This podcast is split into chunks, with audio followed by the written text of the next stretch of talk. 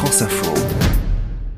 Всем привет, меня зовут Ника. Hi, my name is Nika Vodwood. I'm known as Nom de code Nixel Nixel Pixel. Nika Vodwood, 27 ans, illustratrice, féministe et russe. Sur YouTube, il n'y avait pas de vidéo sur le féminisme en russe, donc combler ce vide, c'est devenu mon objectif.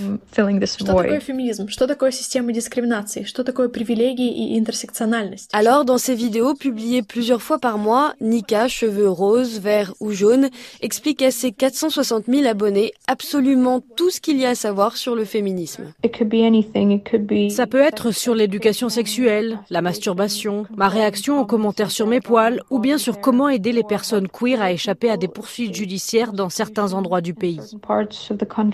parts of the country. Критические дни. Родственники приехали. Гости из Dans cette vidéo, par exemple, Nika parle des menstruations, alors que ce genre de sujet est encore très tabou en Russie. Ici, on dit Ah, ce sont mes jours du mois ou mes jours rouges. Non, dites J'ai mes règles. La majorité des abonnés de Nika viennent de Russie, d'Ukraine ou encore de Biélorussie. I knew English and I could read all these articles. Je comprenais l'anglais et je pouvais lire tous les articles là-dessus. Mais ce n'est pas accessible pour la plupart des Russes car tout le monde ne parle pas anglais.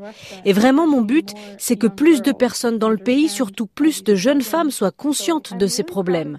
Donc je suis vraiment fière quand on me dit que j'ai été la première étape, la première personne à les avoir inspirées à devenir féministes. to inspire them to become a feminist. Mais en faisant ça, Nika prend des risques. I have been receiving death threats and harassment. J'ai reçu des menaces de mort et je suis harcelée sans cesse. C'est une des raisons pour laquelle j'ai peur juste de me balader, me promener dans la rue. C'est Um, c'est un rire nerveux, c'est pour ça que je suis très heureuse de déménager. Cette insécurité a poussé Nika à s'installer à Vienne.